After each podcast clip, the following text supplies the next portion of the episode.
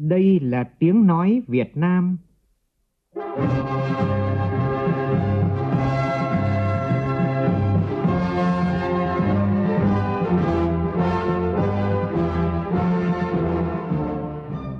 là tiếng nói Việt Nam, phát thanh từ Hà Nội, thủ đô nước Cộng hòa xã hội chủ nghĩa Việt Nam.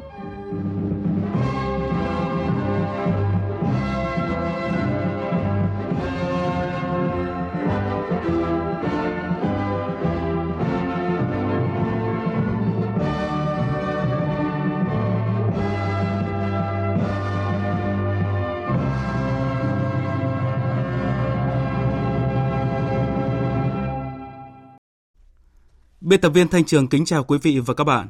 Mời quý vị và các bạn nghe chương trình Thời sự trưa của Đài Tiếng Nói Việt Nam với những nội dung chính sau đây.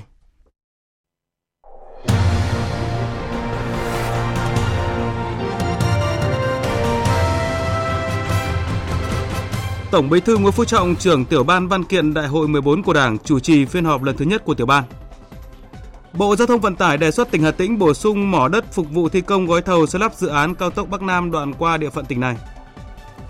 Đại sứ quán Việt Nam tại Anh xác minh thông tin về 7 người nhập cư được cho là công dân Việt Nam nhập cảnh trái phép vào Anh. Hội nghị ngoại trưởng nhóm các nền kinh tế phát triển và mới nổi hàng đầu thế giới G20 bế mạc. Các bên đồng thuận ủng hộ giải pháp hai nhà nước cho xung đột Israel-Palestine. Tàu đổ bộ tư nhân của Mỹ hạ cánh xuống bề mặt mặt trăng. Đây là lần đầu tiên Mỹ quay lại mặt trăng sau hơn nửa thế kỷ và cũng là lần đầu tiên một tàu vũ trụ do tư nhân sở hữu hạ cánh xuống hành tinh này.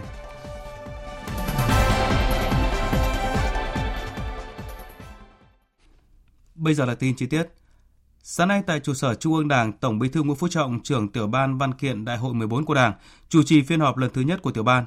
Cùng dự có Chủ tịch nước Võ Văn Thưởng, Thủ tướng Phạm Minh Chính, Chủ tịch Quốc hội Vương Đình Huệ, Thường trực Ban Bí thư, trưởng Ban Tổ chức Trung ương Trương Thị Mai, các đồng chí Ủy viên Bộ Chính trị, Bí thư Trung ương Đảng, lãnh đạo các bộ ngành trung ương, thành phố Hà Nội và các đồng chí thường trực tiểu ban, thường trực tổ biên tập. Phóng viên Văn Hiếu đưa tin chuẩn bị cho Đại hội Đảng toàn quốc lần thứ 14, dự kiến tổ chức vào tháng 1 năm 2026. Tại hội nghị lần thứ 8, Ban chấp hành Trung ương Đảng khóa 13 mới đây đã quyết định thành lập 5 tiểu ban, trong đó có tiểu ban văn kiện.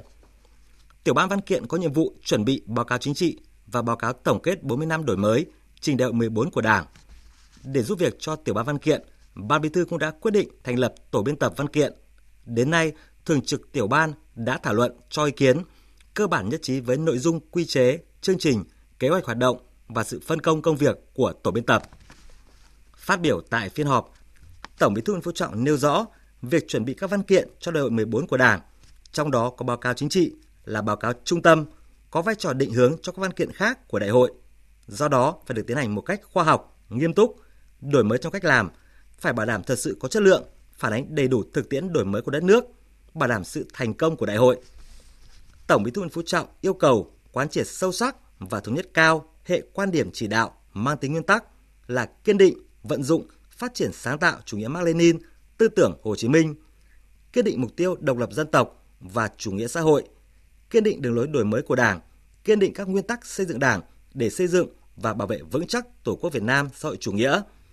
Bên cạnh đó, cần gắn kết nhuần nhuyễn giữa nghiên cứu lý luận với tổng kết thực tiễn, với định hướng chính sách báo cáo chính trị của đại hội đảng toàn quốc lần này phải là một công trình khoa học, kết tinh trình độ lý luận, tầm cao trí tuệ của toàn đảng, niềm tin và khát vọng của cả dân tộc, phản ánh những quy luật khách quan của thực tiễn, xu thế vận động mới của thực tiễn, coi trọng tổng kết thực tiễn và nắm chắc lý luận khoa học kết hợp nhuần nhuyễn giữa nghiên cứu lý luận, tổng kết thực tiễn với định hướng chính sách để phát hiện, tìm tòi những chủ trương, nhiệm vụ, giải pháp đang xuất hiện, có sức sống từ trong thực tiễn, từ những nhân tố mới của thực tiễn, những mâu thuẫn chín mười trong thực tiễn. Chú ý làm rõ những chủ trương chính sách nào đã được thực tế khẳng định là đúng đắn phù hợp và cái gì cần tiếp tục đổi mới bổ sung phát triển thậm chí có cái gì chưa đúng chúng ta phải kịp thời sửa chữa tổng bí thư nguyễn phú trọng cũng chỉ rõ Trong quá trình thảo luận, bàn bạc, cần hết sức cầu thị, lắng nghe, tôn trọng ý kiến lẫn nhau, cùng tìm ra chân lý, tạo sự thống nhất cao, nhất là những vấn đề mới, vấn đề khó. Lưu ý, báo cáo chính trị phải là báo cáo trung tâm, phải đặt ở tầm quan điểm, đường lối, chủ trương lớn. Báo cáo chiến lược phát triển kinh tế xã hội là báo cáo chuyên đề, bảo đảm không trùng lập, nhất quán về quan điểm, chủ trương của Đảng về phát triển đất nước giai đoạn 2026-2030 và tầm nhìn đến năm 2045, góp phần tiếp tục bổ sung, phát triển nhận thức lý luận của Đảng ta về chủ nghĩa xã hội và con đường đi lên chủ nghĩa xã hội ở nước ta. Bộ Kế hoạch và Đầu tư đang lấy ý kiến góp ý dự thảo quyết định của Thủ tướng Chính phủ về tổ chức tổng điều tra nông thôn nông nghiệp trên phạm vi cả nước vào ngày 1 tháng 7 năm tới. Tổng điều tra nông thôn nông nghiệp thu thập thông tin cơ bản về nông nghiệp, lâm nghiệp, thủy sản và nông thôn nhằm đánh giá kết quả thực hiện các chương trình mục tiêu quốc gia về công nghiệp hóa, hiện đại hóa nông nghiệp nông thôn và xây dựng nông thôn mới, kết quả thực hiện các bộ chỉ tiêu, văn bản điều hành khác của Đảng và Nhà nước kết quả tổng điều tra nông thôn nông nghiệp làm căn cứ để xây dựng kế hoạch, chiến lược phát triển nông thôn nông nghiệp và cải thiện mức sống cư dân nông thôn trên phạm vi cả nước cũng như của từng địa phương, xây dựng cơ sở dữ liệu nông nghiệp và nông thôn giúp cho công tác nghiên cứu chuyên sâu và làm dàn chọn mẫu cho một số cuộc điều tra định kỳ hàng năm thuộc lĩnh vực thống kê nông nghiệp, lâm nghiệp, thủy sản và các yêu cầu thống kê khác, phục vụ so sánh quốc tế về các chỉ tiêu thuộc lĩnh vực nông thôn nông nghiệp. Dự án vành đai 4 thành phố Hồ Chí Minh cần được đầu tư theo chuẩn cao tốc và sớm triển khai để mở ra cơ hội phát triển vùng Đông Nam Bộ. Nội dung này vừa được nêu ra tại cuộc họp giữa Bộ Giao thông Vận tải với các địa phương liên quan về tình hình triển khai dự án. Phản ánh của phóng viên Hà Khánh, thường trú tại thành phố Hồ Chí Minh. Vành đai 4 thành phố Hồ Chí Minh có tổng chiều dài gần 207 km đi qua địa bàn Bà Rịa Vũng Tàu, Đồng Nai, Bình Dương, Long An và thành phố Hồ Chí Minh. Đây là đường cao tốc loại A, vận tốc thiết kế 100 km một giờ, mặt cắt ngang từ 6 đến 8 làn xe cao tốc, có đường song hành hai bên và các hành lang vân vân. Tổng mức đầu tư giai đoạn 1 là gần 106.000 tỷ đồng.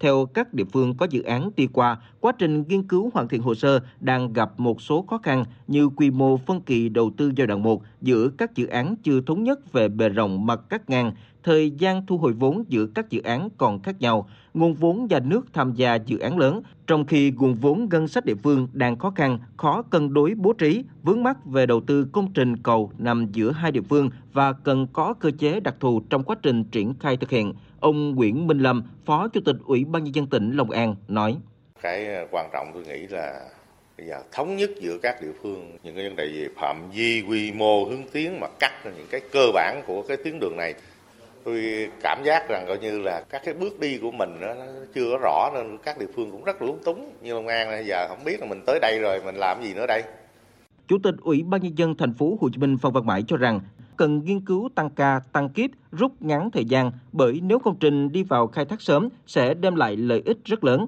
Đặc biệt, ông Phan Văn Mãi đề nghị cần thống nhất làm vành đai 4 là cao tốc đúng chuẩn. Chúng ta thống nhất với nhau ở chỗ là chúng ta làm về đây 4 là chúng ta phải thực hiện cho đạt chuẩn. Chúng ta đừng có ngại là kinh phí rồi cái này cái khác. Về mặt kỹ thuật, cố gắng chúng ta làm đạt chuẩn. Ta giải phóng mặt bằng tổng thể 8 làng, xây dựng giai đoạn 1 là 4 nhưng mà 4 làng hoàn chỉnh, có đường dừng khẩn cấp rồi. Chúng ta thiếu tiền nhưng mà chúng ta có thể là cắt giảm những cái đầu tư không quan trọng hơn để chúng ta tập trung cái này. Chủ tịch Ủy ban nhân dân thành phố Hồ Chí Minh Phan Văn Mãi cho biết, sau cuộc họp và có ý kiến thống nhất, thành phố Hồ Chí Minh sẽ đăng ký làm việc với Thủ tướng Chính phủ sớm trình Quốc hội thông qua nghị quyết. Kết luận buổi làm việc, Thứ trưởng Bộ Giao thông Vận tải Lê Anh Tuấn cho biết, Vành đai 4 là cao tốc đô thị, đường song hành của tuyến này một số đoạn còn có vai trò đường gom khá phức tạp nên cần phải làm với tinh thần làm hôm nay phải nghĩ đến ngày mai, tránh xung đột phải phá dỡ về sau gây lãng phí. Ông Lê Anh Tuấn đề nghị cần mời tư vấn phản biện các vấn đề và trách nhiệm của Bộ là sẽ thống nhất lại tất cả về quy mô, tiêu chuẩn, về phạm vi ranh giới vân vân. Còn với các địa phương cùng ranh giới phải thống nhất về tiêu chuẩn kỹ thuật, ở một dự án khác là đường cao tốc Bắc Nam, nhằm đảm bảo nguồn vật liệu phục vụ dự án cao tốc Bắc Nam đoạn Hàm Nghi Vũng Áng, Ban Quản lý Dự án Thăng Long, Bộ Giao thông Vận tải đề xuất tỉnh Hà Tĩnh bổ sung mỏ đất ở xã Cẩm Quan, huyện Cẩm Xuyên, trữ lượng khai thác 1 triệu mét khối phục vụ thi công gói thầu Slab 11. Phóng viên Đài tiếng nói Việt Nam thông tin. Theo đại diện chủ đầu tư, Ban Quản lý Dự án Thăng Long, Bộ Giao thông Vận tải, trong quá trình thực hiện dự án đoạn Hàm Nghi Vũng Áng, có một số thay đổi dẫn đến khối lượng đất đắp tăng lên nên phải bổ sung nguồn vật liệu đáp ứng yêu cầu thi công. đoạn Hàm Nghi Vũng Áng là một trong ba dự án thành phần cao tốc Bắc Nam phía Đông giai đoạn 2021-2025 qua địa bàn tỉnh Hà Tĩnh, có chiều dài khoảng 55 km, tổng mức đầu tư gần 9.800 tỷ đồng, được chia làm hai gói thầu xây lắp là 11 và 12. Để phục vụ thi công dự án thành phần Hàm Nghi Vũng Áng, tỉnh Hà Tĩnh đã chấp thuận cho khai thác 6 mỏ đất sát lấp với trữ lượng hơn 6 triệu mét khối. Ông Nguyễn Khắc Trung, trưởng ban điều hành dự án thành phần Hàm Nghi Vũng Áng cho biết.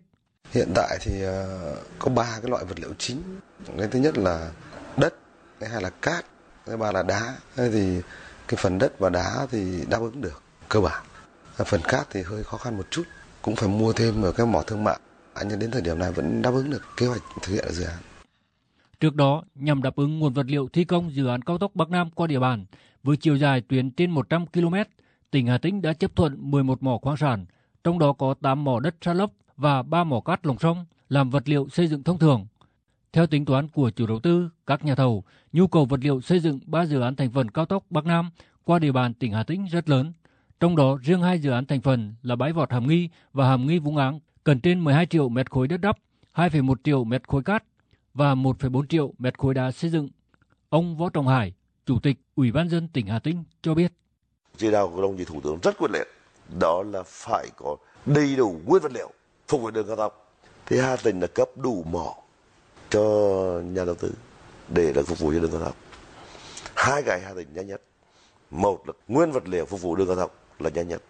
Thứ hai là giải phóng bằng. Là hai cái đó là quan trọng nhất. Thì Hà Tĩnh đã bùng nổ.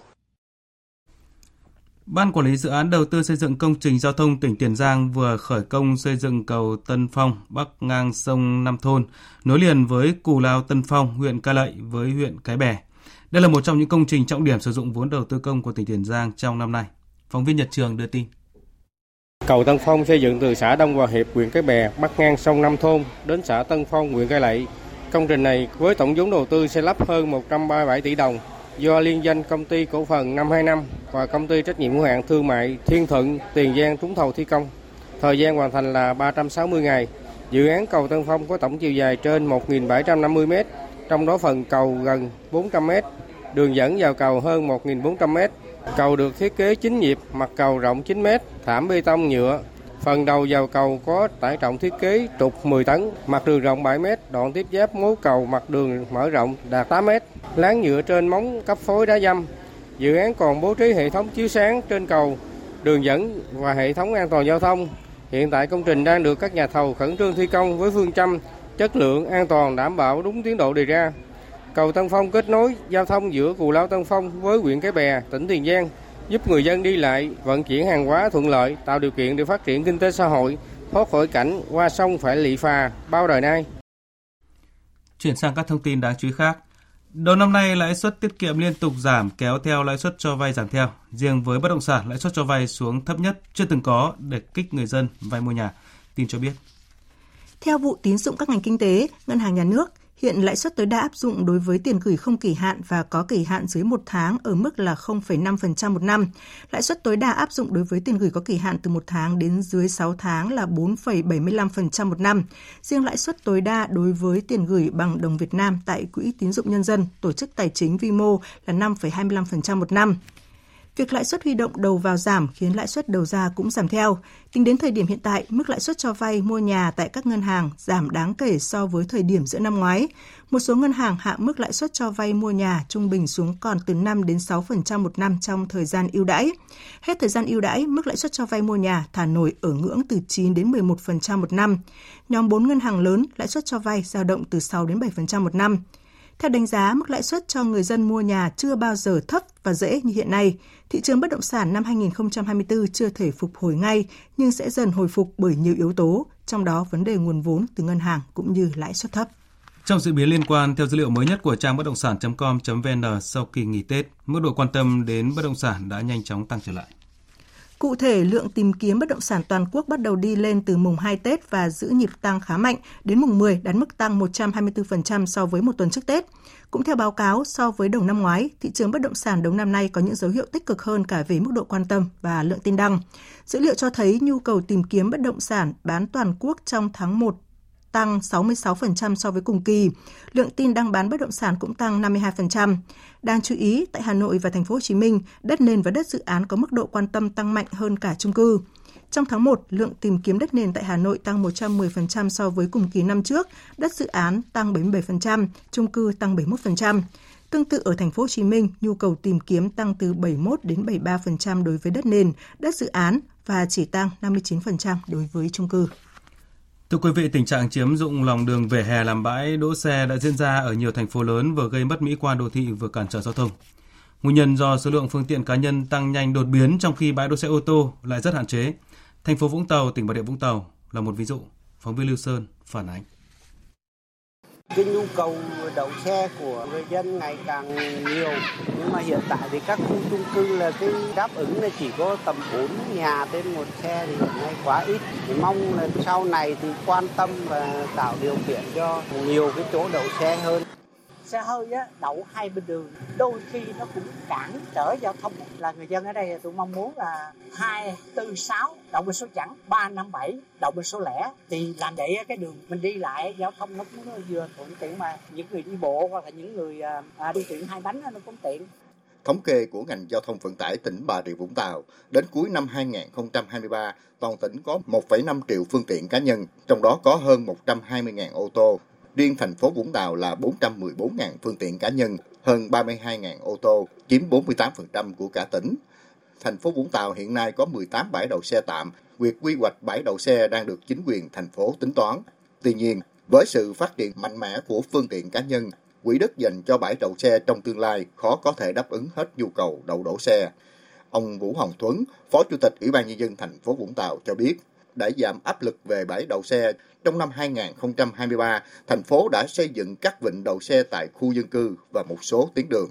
Đây cũng là cái bài toán, thành phố thì cũng đang đề xuất xã hội hóa hai cái bãi đậu xe công là một cái bãi ở đường Phan Chu Trinh ấy, hơn 4.000 mét vuông với cả cái khu đất ở góc đường Lê Hồng Phong với đường Lê Lợi. Đấy là lâu dài, trước mắt thì tận dụng tất cả các bãi đất công trống để cho đậu xe thôi, cũng không còn giải pháp.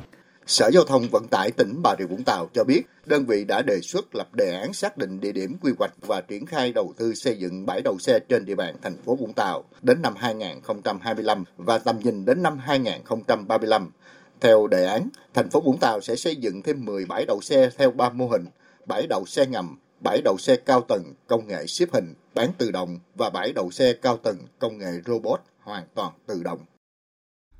Hàng trăm tàu cá của ngư dân tỉnh Bình Định đánh bắt xuyên Tết trên biển vừa trở về cập cảng cá Tam Quan, thị xã Hoài Nhơn, tỉnh Bình Định để bán hải sản. Chuyến biển xuyên Tết, thời tiết thuận lợi, ngư dân đánh bắt được nhiều cá ngừ, có nguồn thu nhập đón Tết muộn cùng gia đình. Phản ánh của phóng viên Thanh Thắng, thường trú khu vực miền Trung. Ba ngày nay, cả cá Tam Quan, thị xã Hoài Nhơn, tỉnh Bình Định chặt kín tàu cá cập bến bán hải sản. Đa số tàu cá này vừa trở về sau chuyến đánh bắt cá ngừ đại dương xuyên Tết trên biển. Ông Trương Minh Muốn, 62 tuổi, trú phường Tam Quan Nam, thị xã Hoài Nhơn, đưa tàu cá cập sát cầu cảng để bóc dỡ thủy sản. Chuyến biển này, tàu của ông đánh bắt 16 ngày và được 73 con cá ngừ vây vàng, 2,6 tấn và 300 kg hải sản khác. Sau khi trừ chi phí, mỗi thuyền viên được 20 triệu đồng. Cái chân biển ở rào là đi làm là thấy không hết, thấy là thời tiết nó thuận lợi. Gia đình ăn Tết rau thì mình về mình làm được đạt chỉ tiêu của gia đình mình được có phấn khởi. Tết mình có tiền anh đi vui. Thị xã Hoài Nhân, tỉnh Bình Định có 1.000 tàu cá với hơn 6.000 lao động tham gia đánh bắt xuyên Tết trên biển. Hiện nay, các tàu cá đang trở về. Có ngày 150 tàu cá đánh bắt xa bờ, cập bến bán cá ngừ đại dương. Lượng tàu cá cập bến quá đông, Ban quản lý cảng cá và dịch vụ đô thị thị xã Hoài Nhơn đã huy động tối đa lực lượng để thống kê, làm thủ tục tàu cá ra vào cảng, Ông Nguyễn Minh Khải, Giám đốc Ban Quản lý Cảng Cá và Dịch vụ Đô thị thị xã Hội Nhơn cho biết, tất cả tàu cập cảng cá Tam Quan đều được thương lái thu mua hải sản và không có tình trạng ùn ứ. Đầu năm các tàu vào cảng sản lượng không bằng tháng 12 với cái sản lượng trung bình là từ tấn rưỡi cho tới 2 tấn cá trên một tàu. Tới thời điểm này khoảng 465 tàu đã vào tới, tới cảng đảm bảo tàu thuyền họ bốc dỡ thuận lợi. Đối với các cái tàu mà vào cảng mà có bất kỳ cái dấu hiệu bất thường nào, cảng đều thông báo qua cho tổ IUU và các cái lực lượng chức năng ngồi xuống để kiểm tra à, xác minh. Tại Lai Châu, mô hình sản xuất nông nghiệp công nghệ cao bằng nhà màng, nhà lưới là hướng đi bền vững trong sản xuất nông nghiệp và được kỳ vọng sẽ mở ra một tương lai mới cho người nông dân ở địa phương này. Phản ánh của phóng viên Khắc Kiên thường trú khu vực Tây Bắc. Gia đình anh Nguyễn Đình Tuyên ở khu phố 1 thị trấn Tân Uyên, huyện Tân Uyên, tỉnh Lai Châu là một trong những hộ tiên phong ở địa phương trong chuyển đổi đất canh tác kém hiệu quả sang mô hình sản xuất nhà màng công nghệ cao. Từ diện tích hơn 4.000 m2 đất dốc bạc màu, sản xuất kém hiệu quả, năm 2021, gia đình anh đã đầu tư nhà màng và chuyển đổi sang trồng dưa lưới. Hiệu quả từ mô hình sản xuất nông nghiệp công nghệ cao này đã tăng gấp nhiều lần so với trước đây, mỗi năm cho thu nhập sau chi phí khoảng 200 triệu đồng, giúp kinh tế gia đình ổn định hơn. Gia đình tôi đã thực hiện trồng các cái sản phẩm nông nghiệp trong cái ờ, hệ thống ờ, nhà màng nhà lưới ứng dụng công nghệ cao bắt đầu từ đầu năm 2021. Cái sản phẩm chủ lực của gia đình tôi thì hiện tại thì vẫn đang canh tác các loại dưa trong nhà màng nhà lưới như là dưa lưới vàng Tân Nguyên, các loại dưa lê. Và hiện tại thì chúng tôi cũng đang ờ, thử nghiệm trồng một số loại giống dưa mới mà hiện tại cũng đang được thị hiếu của người tiêu dùng đang đón nhận. Về cái hiệu quả kinh tế làm trong nhà lưới nhà màng thì so với một cái đơn vị diện tích canh tác hiệu quả cao gấp lên từ 2 đến 3 lần so với hình thức canh tác truyền thống. Cũng như gia đình anh Tuyên, từ hiệu quả kinh tế của mô hình sản xuất nông nghiệp bằng nhà lưới, nhà màng, đến nay nhiều tổ chức cá nhân ở huyện Tân Uyên đã chuyển sang áp dụng mô hình này. Các mô hình đều mang lại hiệu quả gấp nhiều lần so với loại hình sản xuất nông nghiệp truyền thống và các sản phẩm đều được thị trường đón nhận. Ông Vũ Hoàng Mạnh, giám đốc điều hành công ty cổ phần trà Than Uyên, thị trấn Tân Uyên cho biết, từ diện tích chè lâu năm, cây già cỗi, kém hiệu quả, công ty đã đưa vào trồng thử nghiệm dưa lưới Ichiba của Nhật Bản sau hai vụ trồng, diện tích thử nghiệm đã cho hiệu quả kinh tế bước đầu cao hơn nhiều so với cây chè. Trong cái kế hoạch sản xuất kinh doanh của công ty một vài năm qua đổ về đây thì cũng có cái chương trình mong muốn là chuyển đổi một số cái diện tích cây chè kém hiệu quả sang trồng một số cái cây khác, ví dụ như cây ăn quả và làm một số cái mô hình nông nghiệp công nghệ cao. Tân Uyên là địa phương có nền nông nghiệp phát triển của tỉnh Lai Châu, đa dạng về chủng loại cây trồng, trong đó diện tích sản xuất chè chiếm hơn 70% đất nông nghiệp. Dù có điều kiện thuận lợi về địa hình đất đai bằng phẳng, nhưng giá trị kinh tế của các loại cây trồng sản xuất theo phương thức cũ mang lại hiệu quả kinh tế không cao. Để người nông dân làm giàu được từ sản xuất nông nghiệp, ngay từ đầu nhiệm kỳ vừa qua, cấp ủy, chính quyền huyện Tân Uyên đã quyết liệt thực hiện đề án tái cơ cấu ngành nông nghiệp. Trong đó, địa phương lựa chọn sản xuất nông nghiệp công nghệ cao, nhà màng, nhà lưới là hướng chủ đạo giúp người nông dân phát triển kinh tế bền vững, nâng cao thu nhập cho nhân dân trên địa bàn. Ông Nguyễn Thanh Văn, Chủ tịch Ủy ban nhân dân huyện Tân Uyên, tỉnh Lai Châu cho biết. Huyện đã tổ chức các cái đoàn đi tham quan ở các cái khu vực miền Nam, miền Bắc để xem là các địa phương người ta phát triển về nhà màng như thế nào. Và sau khi đã xác định rồi thì huyện đã triển khai cái mô hình đầu tiên của huyện là nhà màng 1.000 mét vuông để triển khai trồng thử và thấy rằng có hiệu quả. Và huyện đã vận động các cái đơn vị rồi cá nhân trên địa bàn huyện có tiềm năng về kinh tế đứng ra để xây dựng các cái nhà màng nhà lưới này. Các sản phẩm nông nghiệp công nghệ cao sản xuất theo mô hình nhà lưới nhà màng đã có mặt tại hệ thống siêu thị trong cả nước, được thị trường, người tiêu dùng đón nhận và mang lại việc làm cũng như thu nhập cao cho người nông dân. Đây là tiền đề để huyện Tân Uyên cũng như nhiều địa phương của tỉnh Lai Châu mời gọi các doanh nghiệp vào địa bàn đầu tư để tạo ra các sản phẩm nông nghiệp đặc trưng của địa phương. Đến với một thông tin văn hóa đáng chú ý, tại Nga vừa có thêm một điểm kết nối văn hóa tri thức Việt Nga khi mới đây, Viện Châu Á Đại Dương thuộc Xin lỗi quý vị và các bạn, Viện Châu Á Đương đại thuộc Viện Hàn lâm Khoa học Nga phối hợp với Quỹ thúc đẩy và phát triển hợp tác Nga Việt khánh thành phòng Việt Nam. Phóng viên Thu Hà và Đặng Cường, thường trú tại Liên bang Nga đưa tin. Được thành lập theo sáng kiến của tiến sĩ sử học Evgeny Kobelev và được đặt tại Trung tâm Khoa học hàng đầu nghiên cứu về châu Á, phòng Việt Nam được kỳ vọng sẽ là nơi hội tụ của những ý tưởng phát triển quan hệ trong lĩnh vực văn hóa giữa Việt Nam và Liên bang Nga, địa điểm trao đổi ngôn ngữ Nga-Việt Phát biểu tại buổi lễ, Đại sứ Việt Nam tại Liên bang Nga Đặng Minh Khôi khẳng định, giáo dục là chìa khóa để xây dựng một tương lai tươi sáng hơn. Hơn 50.000 sinh viên Việt Nam đã và đang theo học tại các trường đại học ở Liên Xô trước đây và nước Nga ngày nay. Hàng năm, chính phủ Việt Nam cũng cấp hạn ngạch cho nhiều công dân Nga theo học các chương trình khác nhau.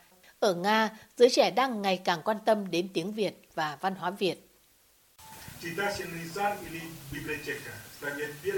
Và phòng Việt Nam sẽ là nơi tạo điều kiện tốt nhất cho việc tiếp cận những kiến thức khoa học hiện đại về Việt Nam, là địa chỉ thông tin hữu ích để tìm kiếm độc giả, nhà nghiên cứu quan tâm tìm hiểu về đất nước và con người Việt Nam, đồng thời là nơi tổ chức các sự kiện văn hóa, trao đổi ý kiến, qua đó góp phần phát triển và tăng cường quan hệ Việt-Nga, đặc biệt là việc phối hợp nghiên cứu và phổ biến kiến thức trong lĩnh vực khoa học xã hội.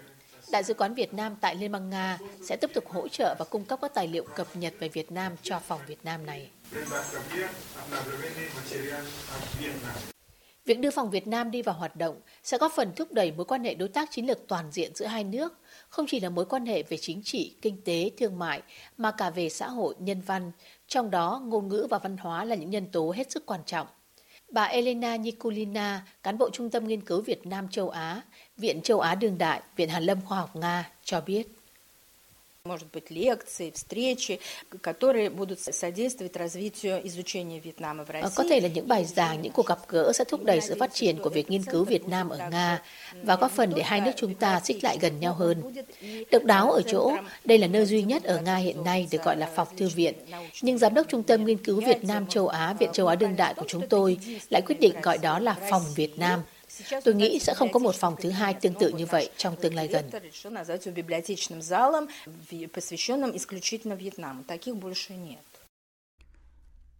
Đại sứ quán Việt Nam tại Vương quốc Anh đang phối hợp với các cơ quan chức năng sở tại để xác minh thông tin về việc giới chức Anh phát hiện 7 người nhập cư được cho là công dân Việt Nam ở thị trấn New Haven, hạt East Sussex.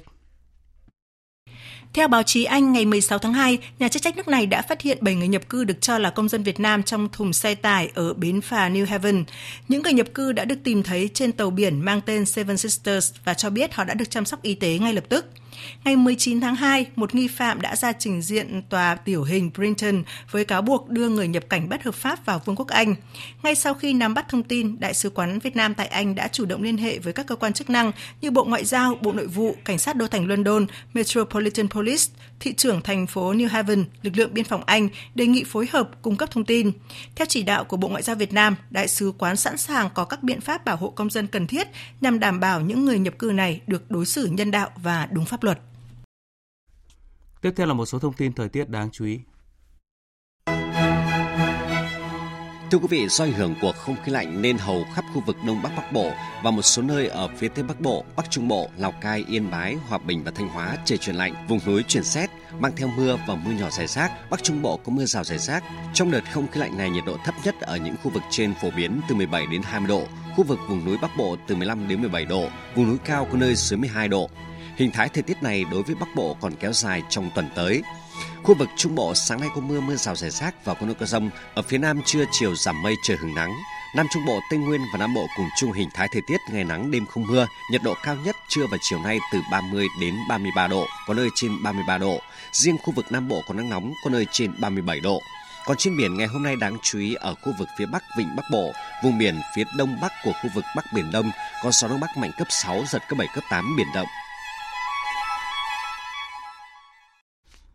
Chuyển sang phần tin quốc tế, sau hai ngày họp tập trung vào nhiều vấn đề nóng của thế giới, Hội nghị ngoại trưởng các nền kinh tế G20 diễn ra ở Brazil đã kết thúc. Một trong những kết quả nổi bật của hội nghị chính là việc các bên nhất trí ủng hộ giải pháp hai nhà nước, xem đây là giải pháp cho cuộc xung đột ở giải Gaza hiện nay. Biên tập viên Hồng Nhung thông tin. Phát biểu tại cuộc họp báo sau khi hội nghị kết thúc, Bộ trưởng Ngoại giao Brazil Mauro Vera cho biết các bộ trưởng ngoại giao tham dự cuộc họp nhóm các quốc gia G20 ở Brazil đều nhất trí ủng hộ giải pháp hai nhà nước, xem đây như con đường duy nhất dẫn đến hòa bình trong cuộc xung đột giữa Israel và Palestine. Muitos se posicionaram contrariamente nhiều người đã lên tiếng phản đối chiến dịch được công bố của Israel tại Rafah, kêu gọi chính phủ Israel xem xét lại và đình chỉ ngay lập tức quyết định này. Quan trọng hơn cả, các bên đã có sự nhất trí cao trong việc ủng hộ giải pháp hai nhà nước, xem đây là giải pháp khả thi duy nhất cho cuộc xung đột giữa Israel và Palestine. Chia sẻ quan điểm này với Bộ trưởng Ngoại giao Brazil, các ý kiến cũng nhấn mạnh rằng ủng hộ là một chuyện, song điều quan trọng là phải đưa giải pháp hai nhà nước đi vào cuộc sống. Bộ trưởng Na Uy, Espen Barth khẳng định. From, uh, uh, Điều quan trọng đầu tiên là một giải pháp hai nhà nước và điểm thứ hai là phải tìm ra cách đạt được điều đó. Đây là kế hoạch toàn diện xây dựng một con đường đáng tin cậy từ việc công nhận Palestine đến việc thành lập các thể chế của người Palestine trên thực tế và kết nối điều đó với việc bình thường hóa quan hệ giữa các quốc gia Ả Rập với Israel. Chỉ có như vậy, những xung đột kéo dài hàng thập kỷ qua giữa Israel và Palestine mới có thể chấm dứt. Trong bối cảnh thế giới chứng kiến nhiều thay đổi với các cuộc xung đột leo thang, tình hình kinh tế khó khăn và nhu cầu cần có vị thế lớn hơn của các nền kinh tế đang phát triển, nhiều vấn đề đã được mang ra bàn luận và kéo theo đó là những tranh cãi giữa các bên tham gia hội nghị G20 diễn ra hai ngày qua ở thành phố Rio de Janeiro, Brazil. Chính vì vậy, việc các bên đạt được đồng thuận trong vấn đề giải pháp hai nhà nước được xem là điểm sáng của hội nghị G20 năm nay. Sau một số quốc gia thành viên Liên minh châu Âu, hôm qua đến lượt Anh thông báo rút khỏi hiệp ước điều lệ năng lượng. Cỡ lực từ năm 1998, văn kiện ra đời với mục đích bảo vệ các nhà đầu tư nhiên liệu hóa thạch. Tuy vậy, ngày càng nhiều ý kiến kêu gọi đàm phán lại hiệp ước để trở nên phù hợp hơn với các mục tiêu chống biến đổi khí hậu. Biên tập viên Thu Hoài thông tin. Theo Quốc vụ Khai an ninh năng lượng Anh Graham Stewart, hiệp ước điều lệ năng lượng đã lỗi thời và cần được cải cách khẩn cấp, nhưng các cuộc đàm phán đã bị đình trệ. Việc tiếp tục tham gia hiệp ước sẽ không hỗ trợ quá trình chuyển đổi của nước Anh sang năng lượng sạch hơn và rẻ hơn. Hiệp ước điều lệ năng lượng có hiệu lực từ năm 1998 nhằm bảo vệ và khuyến khích dòng vốn đầu tư quốc tế vào lĩnh vực năng lượng khi cho phép các tập đoàn năng lượng kiện các chính phủ nếu các chính sách quốc gia gây ảnh hưởng tới kỳ vọng lợi nhuận. Tuy nhiên, văn kiện đã trở thành một chiếc áo bó buộc đối với các quốc gia tìm cách giảm sự phụ thuộc vào nhiên liệu hóa thạch và thúc đẩy các nguồn năng lượng xanh hơn. Nghị sĩ châu Âu Mick Wallace cho biết.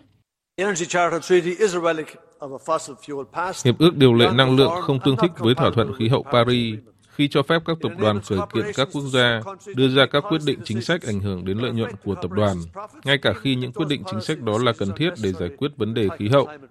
Ước tính, giá trị cơ sở hạ tầng nhiên liệu hóa thạch được bảo vệ theo cơ chế giải quyết tranh chấp được nêu trong hiệp ước là 344 tỷ euro trên khắp EU, Anh và Thụy Sĩ. Ngày càng có nhiều tiếng nói tại châu Âu kêu gọi rút khỏi hiệp ước, cho rằng văn kiện này không còn phù hợp với bối cảnh hiện nay. Tuy nhiên, Cộng hòa Ship và một số quốc gia ở Trung Âu như Hungary và Slovakia không muốn từ bỏ hiệp ước. Trong khi đó, một số quốc gia tại khu vực cũng đang cân nhắc việc quay lại sử dụng than đá nhằm vá lỗ hổng khí đốt của Nga. Mỹ sẽ trừng phạt đối với hơn 500 mục tiêu liên quan tới Nga trong thông báo đưa ra hôm nay. Thứ trưởng Bộ Tài chính Mỹ Wali Adeyemo cho biết các lệnh trừng phạt nhằm đảm bảo Nga không thể tiếp cận được hàng hóa cần thiết để chế tạo vũ khí và làm chậm khả năng tiếp cận các khoản thu của Nga để thúc đẩy nền kinh tế và sản xuất vũ khí. Trong diễn biến liên quan, Anh vừa công bố một gói trừng phạt mới nhằm vào Nga với việc liệt hơn 50 cá nhân và tổ chức vào danh sách trừng phạt. Theo Ngoại trưởng Anh David Cameron, lệnh trừng phạt có liên quan đến ngành công nghiệp đạn dược, kim loại, kim cương và năng lượng của Nga nhằm gây thêm sức ép đối với nền kinh tế Nga khiến nước này mất nguồn lực để phục vụ cho cuộc xung đột tại Ukraine. Điều đáng chú ý trong gói trừng phạt mới có tới 4 công ty của Trung Quốc và Thổ Nhĩ Kỳ bị cho là có hợp tác với Nga. Lực lượng Houthi tại Yemen thông báo tiếp tục thực hiện hai cuộc tấn công bằng tên lửa và máy bay không người lái nhằm vào một tàu của Anh và một chiến hạm của Mỹ trên Biển Đỏ. Cùng ngày, quân đội Israel tuyên bố đã vô hiệu hóa cuộc tập kích bằng tên lửa đạn đạo tầm xa của Houthi nhằm vào nước này. Tin của phóng viên Đài tiếng nói Việt Nam, thường trú khu vực Trung Đông. Tuyên bố trên kênh truyền hình Masira của Yemen tối qua, người phát ngôn quân sự của nhóm Al-Houthi, ông Yahya Saria nói rằng lực lượng hải quân của nhóm này đã bắn một số quả tên lửa đối hạm vào tàu Islander của Anh tại khu vực Vịnh Aden, đồng thời tiến hành cuộc tấn công bằng một số máy bay không người lái nhằm vào một tàu khu trục của Mỹ tại Biển Đỏ. Người phát ngôn của Al-Houthi khẳng định các cuộc tấn công của nhóm này đã đánh trúng và gây hư hại trực tiếp cho các con tàu mục tiêu, nhưng không cho biết thêm chi tiết. Cùng ngày, Bộ Quốc phòng Israel thông báo hệ thống phòng thủ tên lửa tầm xa Arrow của nước này đã đánh chặn thành công cuộc tập kích bằng tên lửa đạn đạo của nhóm Al-Houthi nhằm vào Israel. Biểu tình phản đối chính sách nông nghiệp của Liên minh châu EU đang lan rộng ở Đông Nam Âu. Hàng nghìn nông dân Séc và Slovakia hôm qua tập trung biểu tình ở nhiều tuyến đường khu vực biên giới nhằm phản đối tình trạng khủng hoảng giá sản phẩm nông nghiệp ở nhiều quốc gia do hàng hóa từ Ukraine và kiến nghị cần thay đổi về chính sách nông nghiệp của Liên minh châu Âu. Phóng viên Hải Đăng thường trú tại Cộng hòa Séc theo dõi khu vực Đông Âu thông tin. Theo phòng nông nghiệp Séc, sau cuộc biểu tình quy mô lớn đầu tuần, hàng nghìn người nông dân Séc đã đưa khoảng 3.000 máy móc nông nghiệp ra tới biên giới với Slovakia, Ba Lan và Đức để phản đối các chính sách của EU. Trong khi đó thì cũng xuất hiện một số lượng người nông dân tập trung biểu tình ở các trung tâm và các thị trấn lớn. Người biểu tình đã sử dụng máy móc nông nghiệp chặn một phần ở một số cửa khẩu biên giới Riêng ở cửa khẩu Horodin, Nam Moravia, giáp với Slovakia đã bị chặn hoàn toàn. Các cơ quan chức năng cho biết người dân đang phản đối những bất cập hiện nay trong chính sách nông nghiệp chung của EU. Người nông dân lang lao đao vì giá, trong khi các sản phẩm nông nghiệp lại bị cạnh tranh bởi các hàng hóa đến từ bên ngoài EU. Nông dân Séc cũng phản đối các tác động của thỏa thuận xanh đang khiến cho người nông dân rơi vào khó khăn kép. Nhiều tổ chức, hiệp hội nông nghiệp, doanh nghiệp đã tham gia các cuộc biểu tình của Séc kể từ đầu tuần tới nay. Trong một diễn biến liên quan, cùng ngày, Hàng trăm nông dân ở miền đông Slovakia cũng đã sử dụng máy kéo để biểu tình phản đối chính sách nông nghiệp của EU ở thành phố Košice, khu vực trung tâm kinh tế và văn hóa của miền đông Slovakia. Trong một báo cáo cho biết, các cuộc biểu tình của nông dân phản đối chính sách của EU đang lan rộng ra nhiều quốc gia Đông Nam Âu như Slovakia, Ba Lan, Hungary, Bulgaria, Litva và Latvia. Thậm chí xuất hiện ở nhiều quốc gia khu vực Ban Căng như Croatia, Romania và Slovenia. Trên thực tế, người nông dân ở khu vực này đang phải vật lộn với cuộc sống khi giá hàng hóa thấp, trong khi chi phí sinh hoạt tăng cao. Đa số người dân thì tham gia biểu tình đều lên tiếng chỉ trích các chính sách của khối, đồng thời bày tỏ quan ngại về các điều kiện thỏa thuận xanh và việc nhập khẩu miễn thuế các sản phẩm nông nghiệp, đặc biệt là từ Ukraine và Mỹ Latin. Thưa quý vị và các bạn, tàu đổ bộ Novasi biệt danh Odysseus do công ty hàng không vũ trụ của Mỹ chế tạo hôm qua theo giờ Mỹ đã hạ cánh xuống bề mặt mặt trăng. Đây là lần đầu tiên Mỹ quay lại mặt trăng sau hơn nửa thế kỷ và cũng là lần đầu tiên một tàu vũ trụ do tư nhân sở hữu hạ cánh xuống thiên thể này. Phóng viên Phạm Huân, thường trú tại Mỹ, đưa tin. Phát biểu sau sự kiện đổ bộ thành công của tàu Novasi, Giám đốc NASA Bill Nelson nhấn mạnh Hôm nay, lần đầu tiên trong hơn một nửa thế kỷ, Mỹ đã quay trở lại mặt trăng. Ngày hôm nay, lần đầu tiên trong lịch sử nhân loại, một công ty thương mại, một công ty Mỹ đã phóng và dẫn đầu chuyến đi tới mặt trăng. Và hôm nay cũng là ngày thể hiện sức mạnh và lời hứa của các mối quan hệ thương mại của NASA.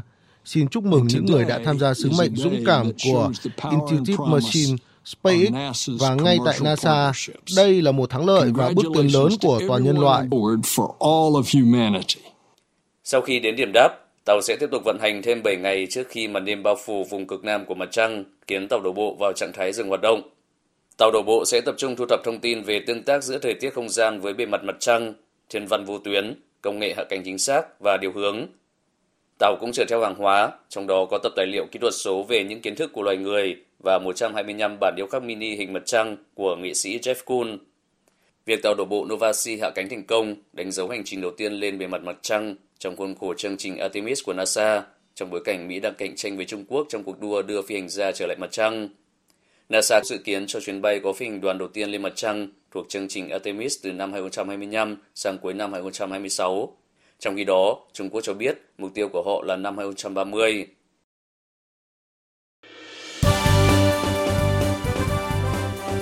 Thời sự tiếng nói Việt Nam Thông tin nhanh Bình luận sâu Tương tác đa chiều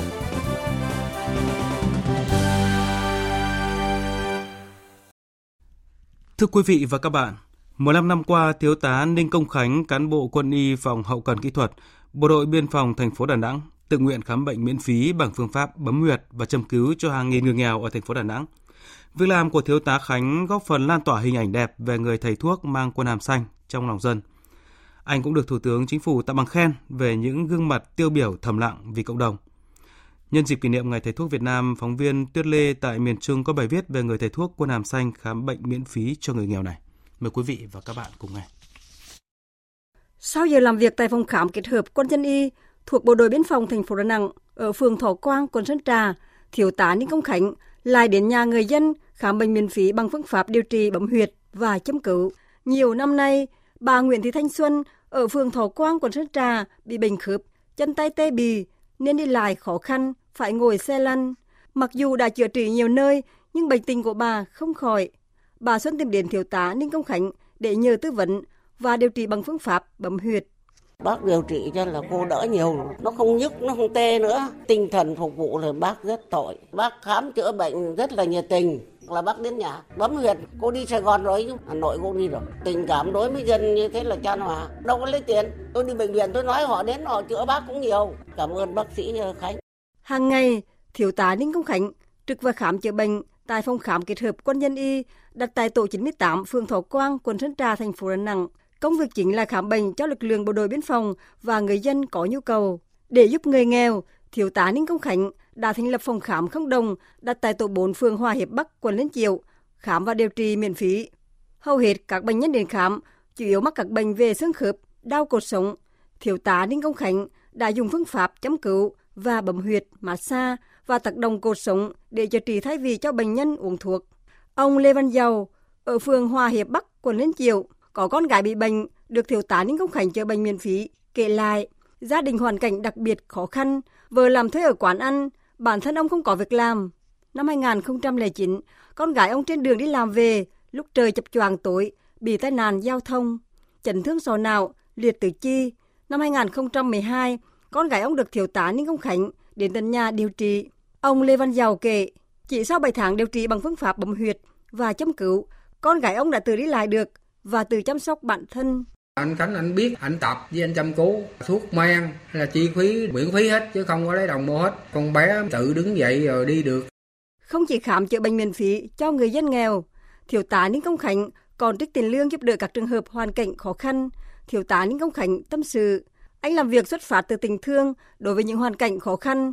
Lâu dần, việc chữa bệnh của anh trở thành niềm đam mê và trách nhiệm. Nhiều lúc anh chữa bệnh không lấy tiền, đổi lại bà con biểu anh mở rau, con cá để động viên tinh thần. Thiếu tá Ninh Công Khánh bộc bạch.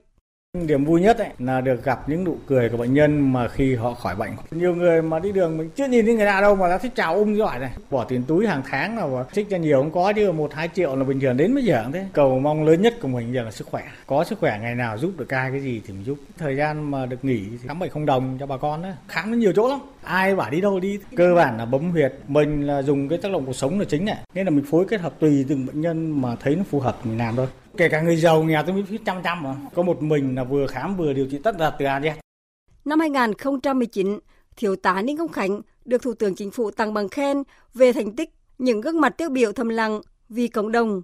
Ủy ban nhân thành phố Đà Nẵng tặng bằng khen về thành tích giúp dân khám chữa bệnh miễn phí. Trung tá bác sĩ Lê Gia Tân, chủ nhiệm quân y, Bộ Chỉ huy Bộ đội Biên phòng thành phố Đà Nẵng đánh giá Thiếu tá Ninh Công Khánh là tấm gương sáng, tận tùy với nghề, luôn được cấp trên và đồng nghiệp tin yêu, quý mến, người dân nể phục. Đồng chí thiếu tá Ninh Công Khánh phải nói là một tấm gương rất là sáng. Cái đội quân y bộ đội biên phòng thành phố Đà Nẵng, đồng chí tự học, tự nâng cao trình độ và thời gian qua luôn làm tốt cái công tác à, chăm sóc sức khỏe cho bộ đội cũng như là chăm sóc sức khỏe cho nhân dân trên cái địa bàn đóng quân và cụ thể là ở phương Thọ Quang thì chúng tôi có một phòng khám kết hợp quân dân y Thọ Quang chúng tôi giao cho đồng chí là phụ trách ở đấy thì đồng chí đã làm tốt cái công tác chăm sóc sức khỏe nhân dân Tiếp theo chương trình là trang tin đầu tư tài chính và trang tin thể thao. Trang tin đầu tư tài chính. Các biên tập viên Thành Trung và Hà Nho kính chào quý vị và các bạn. Thưa quý vị và các bạn, sáng nay giá vàng SJC đã lập đỉnh mới 79 triệu đồng một lượng. Công ty vàng bạc đá quý Sài Gòn niêm yết giá vàng miếng SJC ở mức mua vào là 76 triệu 800 nghìn đồng một lượng và bán ra là 79 triệu đồng một lượng, tăng thêm 300.000 đồng một lượng so với hôm qua. Trong khi đó, giá vàng dòng Thăng Long của công ty Bảo Tín Minh Châu đi ngang hiện đang được giao dịch ở mức mua vào là 64 triệu 540 000 đồng một lượng và bán ra là 65 triệu 640 000 đồng một lượng. Tỷ giá trung tâm hôm nay được Ngân hàng Nhà nước công bố ở mức 23.981 đồng một đô la, giảm 12 đồng so với hôm qua. Trong báo cáo mới đây, chứng khoán SSI cho rằng tỷ lệ nợ xấu có thể sẽ tăng trở lại trong nửa đầu năm nay khi tăng trưởng tín dụng chậm lại và các yếu tố vĩ mô chưa có dấu hiệu cải thiện rõ rệt. Tỷ lệ nợ xấu và nợ nhóm 2 của nhóm ngân hàng mà SSI nghiên cứu tăng lên lần lượt là 1,68% và 1,99% tính tại thời điểm cuối năm 2023. Ngân hàng Nhà nước cho biết, đến ngày 31 tháng 1 năm 2024, mặt bằng lãi suất tiền gửi và cho vay tiếp tục có xu hướng giảm. Cụ thể, lãi suất tiền gửi và cho vay bình quân các giao dịch phát sinh mới của các ngân hàng thương mại giảm lần lượt khoảng 0,15% một năm và 0,25% một năm so với cuối năm 2023. Năm qua, thông tư số 02 của Ngân hàng Nhà nước đã góp phần không nhỏ vào việc tháo gỡ khó khăn cho người dân doanh nghiệp trong bối cảnh tăng trưởng kinh tế còn nhiều thách thức. Trong khi đó, các ngân hàng cũng giảm đi được áp lực hạch toán nợ xấu và trích lập dự phòng. Theo đó, nợ xấu có thể phình to khi thông tư 02 hết hiệu lực vào tháng 6 năm nay. Các khoản nợ tái cơ cấu trước đây sẽ về đúng nhóm phân loại nợ. Lãnh đạo các ngân hàng cũng như nhiều chuyên gia kinh tế cho rằng cần thiết gia hạn thêm thời gian của thông tư 02 do thị trường hiện còn khó khăn, khách hàng cần thêm thời gian để cơ cấu và trả nợ. Về diễn biến thị trường chứng khoán sáng nay, lực cầu nhập cuộc khá sôi động với sự trở lại của nhóm cổ phiếu ngân hàng đã giúp VN Index sớm lấy lại đạt tăng điểm ngay từ khi mở cửa. Bên cạnh nhóm cổ phiếu ngân hàng, một số mã cổ phiếu có vốn hóa lớn trong các nhóm năng lượng, chứng khoán hay là bán lẻ cũng giao dịch tích cực trong buổi sáng nay. Kết thúc phiên giao dịch, VN Index tăng 9,57 điểm lên 1.236,82 điểm. HNX Index tăng 0,09 điểm lên 234,1 điểm. Đầu tư tài chính biến cơ hội thành hiện thực. đầu tư tài chính biến cơ hội thành hiện thực. Thưa quý vị và các bạn, tại nghị quyết số 01 ngày 5 tháng 1 năm 2024, Chính phủ chỉ đạo Bộ Xây dựng chủ trì phối hợp với các bộ ngành, đôn đốc các địa phương tập trung thực hiện mục tiêu hoàn thành 130.000 căn hộ nhà ở xã hội trong năm nay. Trên thực tế vẫn còn hàng loạt khó khăn vướng mắc trong phát triển nhà ở xã hội cần tiếp tục được tháo gỡ. Phản ánh của phóng viên Thành Trung.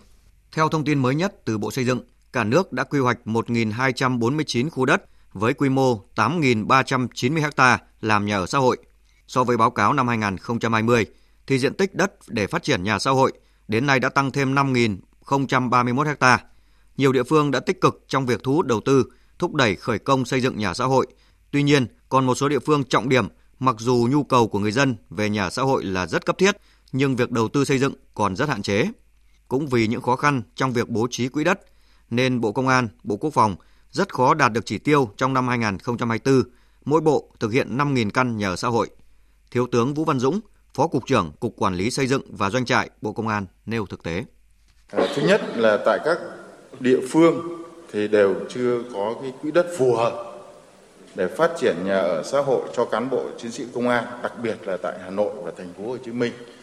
À, thứ hai là các thủ tục về thẩm định dự án đầu tư còn kéo dài dẫn đến cái việc thực hiện các thủ tục dự án nhà ở xã hội mất nhiều thời gian ảnh hưởng đến tiến độ thực hiện. Thực tế cho thấy, cơ chế, chính sách phát triển nhà xã hội, nhà ở cho công nhân hiện chưa đáp ứng được yêu cầu thực tiễn. Một số địa phương có nhiều dự án đã được chấp thuận chủ trương đầu tư trong giai đoạn vừa qua, nhưng chưa quan tâm trong việc lựa chọn chủ đầu tư thực hiện dự án để triển khai xây dựng nhà xã hội. Một vấn đề quan trọng chưa được giải quyết là nguồn vốn hỗ trợ cho phát triển dự án nhà xã hội theo nghị quyết số 11 và nghị quyết số 33 của chính phủ chưa được giải ngân hiệu quả. Ông Hoàng Hải, Cục trưởng Cục Phát triển Nhà và Thị trường Bất động sản Bộ Xây dựng cho biết. Các cái quỹ đất nhưng mà chưa có chủ trương thì tiến hành lập chủ trương rồi còn bước phải lựa chọn chủ đầu tư nữa. Rồi đó các cái quỹ đất mà hai phần trăm mà chúng ta biết là theo quy định pháp luật ở trong các dự án nhà ở thương mại theo quy định phải dành thì thứ nhất là nếu có chủ đầu tư nào phải làm thì yêu cầu phải làm còn trong trường hợp mà bàn giao lại cho địa phương làm thì tiến hành là thu hồi để mà triển khai ngay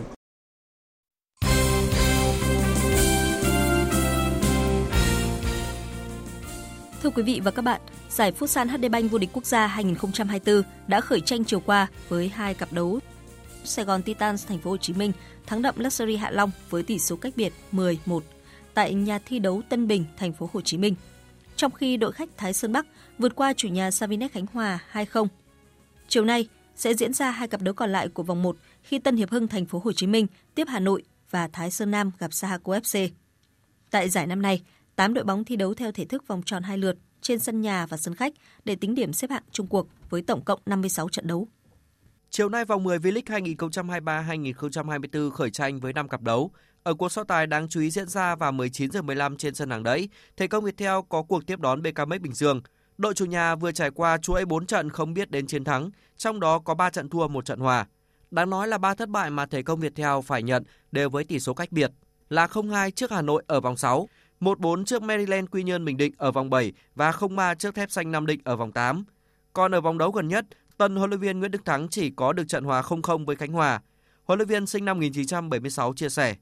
Cái đặc biệt là chúng tôi cần rút ra những cái kinh nghiệm và các cầu thủ di chuyển sao hợp lý, lựa chọn ở điểm thuận lợi để có thể kết thúc được các cái tình huống từ đồng đội tạo ra cơ hội cho mình. Đó là những cái mà chúng tôi tập luyện trong cái thời gian vừa qua. Hiện thể công Viettel được 9 điểm và đang đứng thứ 12 trên bảng xếp hạng. Tối qua, tuyển U20 nữ Việt Nam đến thủ đô Tashkent, Uzbekistan và sẽ có hai trận đấu tập với chủ nhà U20 nữ Uzbekistan vào các ngày 24 và 27 tháng 2. Đây là cữ duyệt quan trọng, làm căn cứ để huấn luyện viên trưởng Akira cùng các trợ lý đưa ra quyết định cuối cùng về danh sách chính thức 23 cầu thủ tham dự vòng chung kết U20 nữ châu Á 2024. Tại giải đấu năm nay, U20 nữ Việt Nam trung bảng B với những đối thủ rất mạnh gồm đương kim vô địch Nhật Bản, Á quân Cộng hòa Dân chủ Nhân dân Triều Tiên và Trung Quốc. Hậu vệ Hồ Thị Thanh Thảo và tiền vệ Hoàng Thị Ngọc Ánh nêu quyết tâm sẽ cùng toàn đội chơi tốt tại giải đấu diễn ra vào đầu tháng 3 tới. Tinh thần thì bọn em chắc chắn là quyết tâm 100% chiến đấu 3 trận đấu ở vòng chung kết sắp tới. Bây giờ huấn luyện viên cũng cho bọn em những cái chiến thuật để đá với những đội mạnh hơn. Trước khi gặp đối thủ mạnh thì trước hết là bọn em phải chuẩn bị thật kỹ về thể lực và tiếp theo là về tinh thần toàn đội phải có một tinh thần cao và chiến đấu vì màu cờ sắc áo. Vào dịp đầu năm âm lịch hàng năm, xã Hồng Hà, huyện Đan Phượng, Hà Nội tổ chức lễ hội vật. Vật không chỉ là môn thể thao được đông đảo người dân nơi đây yêu thích, mà còn là nét văn hóa đặc sắc của vùng đất ven sông Hồng. Người tham gia giải không phân biệt chiều cao, cân nặng, trình độ, miễn có sức khỏe là có thể đăng ký tham gia. Giải vật của xã được tổ chức lần đầu tiên năm 1960 gắn với lễ hội đầu xuân và được duy trì đều đặn cho đến nay. Anh Nguyễn Việt Dũng và Nguyễn Văn Duy, những người dân đang sinh sống tại xã Hồng Hà chia sẻ. Làm được cái việc như này thì là tốt cho con, cho cháu rồi các cái thế hệ sau họ cũng nhìn nhận được cái việc là rất là tốt, ý nghĩa. Rồi ngoài việc lao động sản xuất ra còn thể thao, văn hóa nâng cao sức khỏe. Với bọn em thì bọn em cảm thấy mình có trách nhiệm gìn giữ cái ờ, văn hóa, cái lịch sử, cái truyền thống để tiếp tục phát triển nó để đưa đến với cả mọi người. Những năm gần đây, Hồng Hà cũng là nơi sản sinh ra nhiều đô vật có đóng góp lớn cho vật Việt Nam. Huấn luyện viên trưởng đội tuyển vật quân đội Nguyễn Quang Long cho biết. Hiện nay câu lạc bộ quân đội đang đặt lớp năng khiếu để tuyển chọn vận động viên của Hồng Hà để ờ, đào tạo cho thể thao thành tích cao quân đội. Và các cháu của Hồng Hà này cũng đã giành được huy chương vàng vô địch quốc gia và huy chương vàng Đông Nam Á.